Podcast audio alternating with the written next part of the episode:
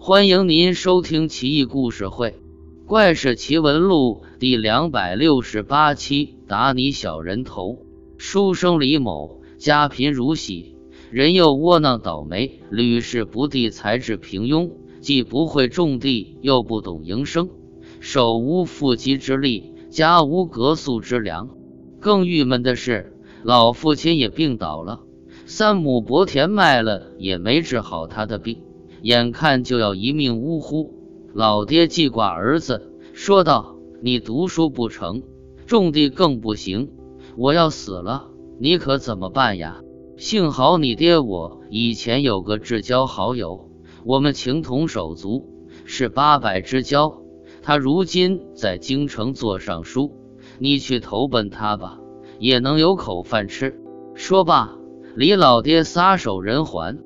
李某哭都来不及，草草埋葬了老爹，急行慢赶来到长安城，径自来到尚书大人府上，梦想得到大笔馈赠，甚至谋求一官半职，从而衣食无忧，扬名立万。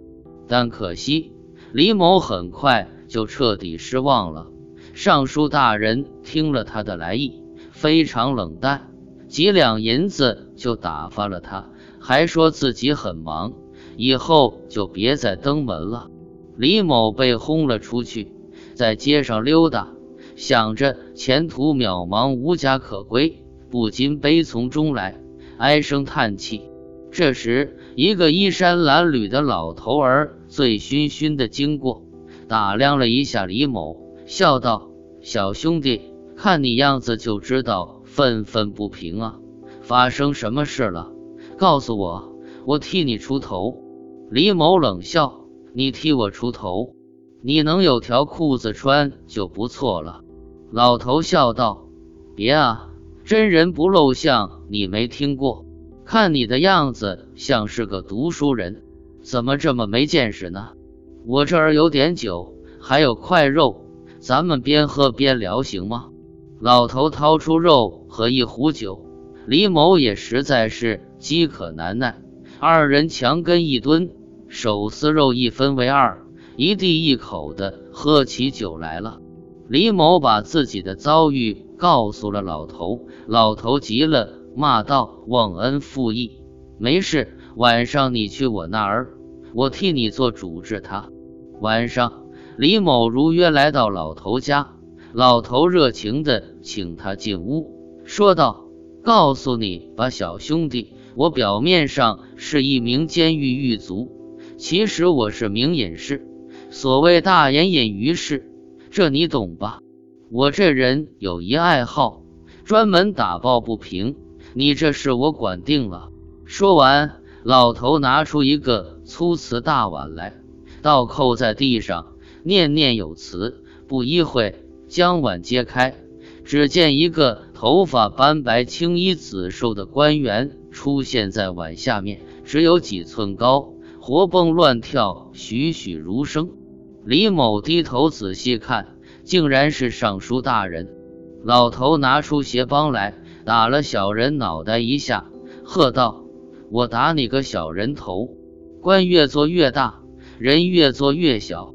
你结拜兄弟的儿子投奔你。”你居然拒之门外！你什么东西啊？我打小人连连求饶，说道：“我一定纠正错误，连贫恤孤。”老头怒喝：“你好好说话！”小人赶紧说道：“明儿我亲自去接贤侄，一定让他满意，让您老爷满意。”老头一笑，就把碗扣在小人头上，念动咒语。再揭开，下面已经空无一物了。第二天大清早，尚书大人带领无数仆从来迎接李某，殷勤备至，嘘寒问暖，情真意切，还谈起跟李老爹当年患难与共的往事，不禁泪如雨下。李某也被感动了，觉得自己错怪了尚书大人。而后，尚书不仅馈赠重金。还替李某捐了一个七品小官，买了一处宅院，娶了个媳妇。此后，李某青云直上，庸才而得官位，过上了浑浑噩噩、懵懵懂懂却很幸福的生活。